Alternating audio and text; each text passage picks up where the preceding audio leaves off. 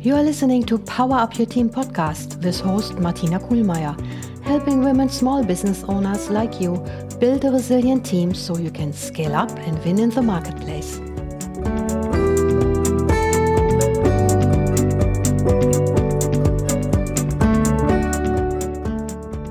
Hello and welcome to this episode of Power Up Your Team Podcast.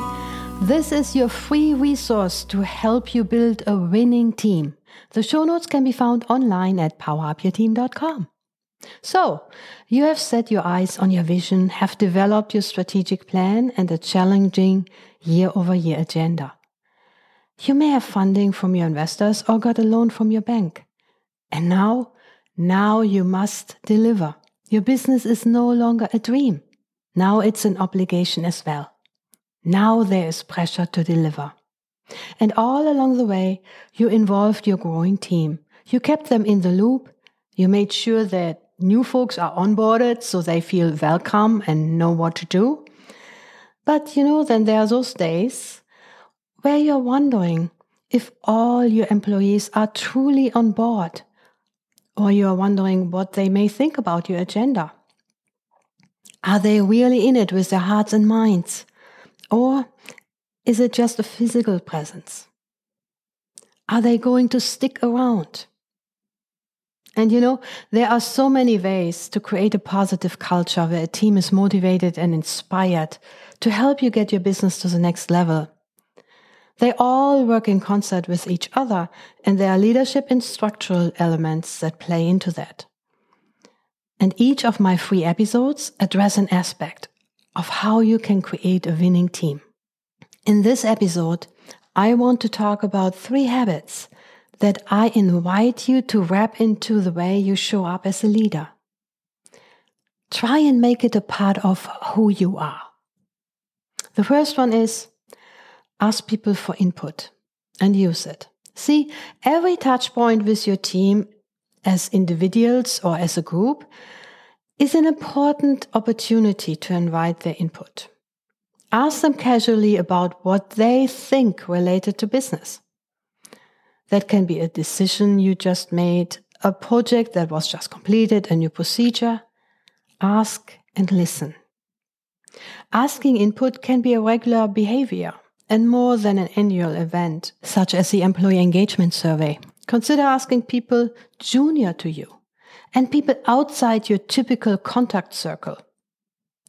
Show up as a curious leader who wants to genuinely know what other people think.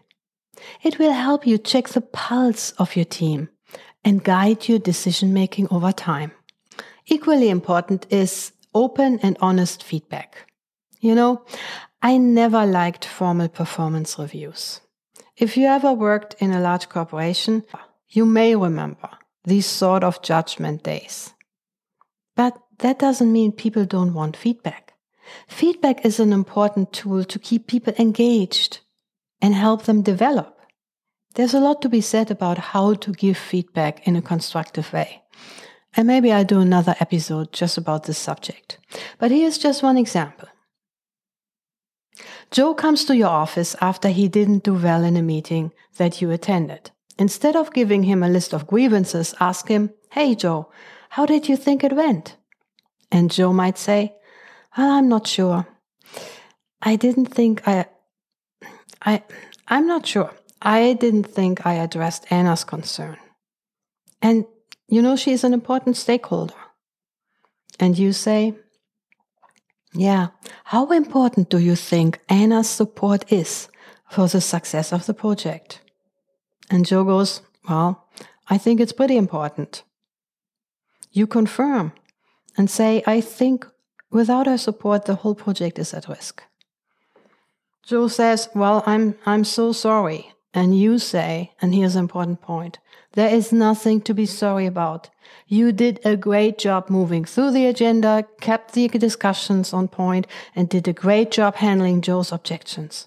So now, what can you do to get Anna on board? And from there, you help Joe convert insight into action. The third aspect is public recognition for their success. Take the time to recognize individuals and teams publicly. And by publicly, I don't mean a formal stage on the, or the annual Christmas party, even though that would be cool too. With public, I simply mean more people than the recipient alone. That could be a team meeting where you say, hey, congrats on closing that deals, or great job on resolving that issue. Make sure you do that regularly and evenly so that it's not just the same person over and over again that's being recognized. And I think this sends a message to your team. You appreciate their contributions and, equally important, you know what's going on. You are dialed in. And adopting these three habits will make a significant contribution to making people feel valued. Here's the truth. When people feel valued, they are more engaged at work. They take the extra step, such as an extra phone call to make sure a client is all set or stakeholders on board. I think that feeling value, valued leads to more creativity and thoughtful action. Your team will show up with more bandwidth, with more resilience. They are more forgiving to accept changes in direction or changing priorities. So I invite you to try it out as you navigate your company to the next level of success. Thank you for listening to Power Up Your Team podcast.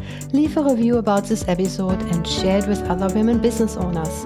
Show notes can be found online at power up your team dot com.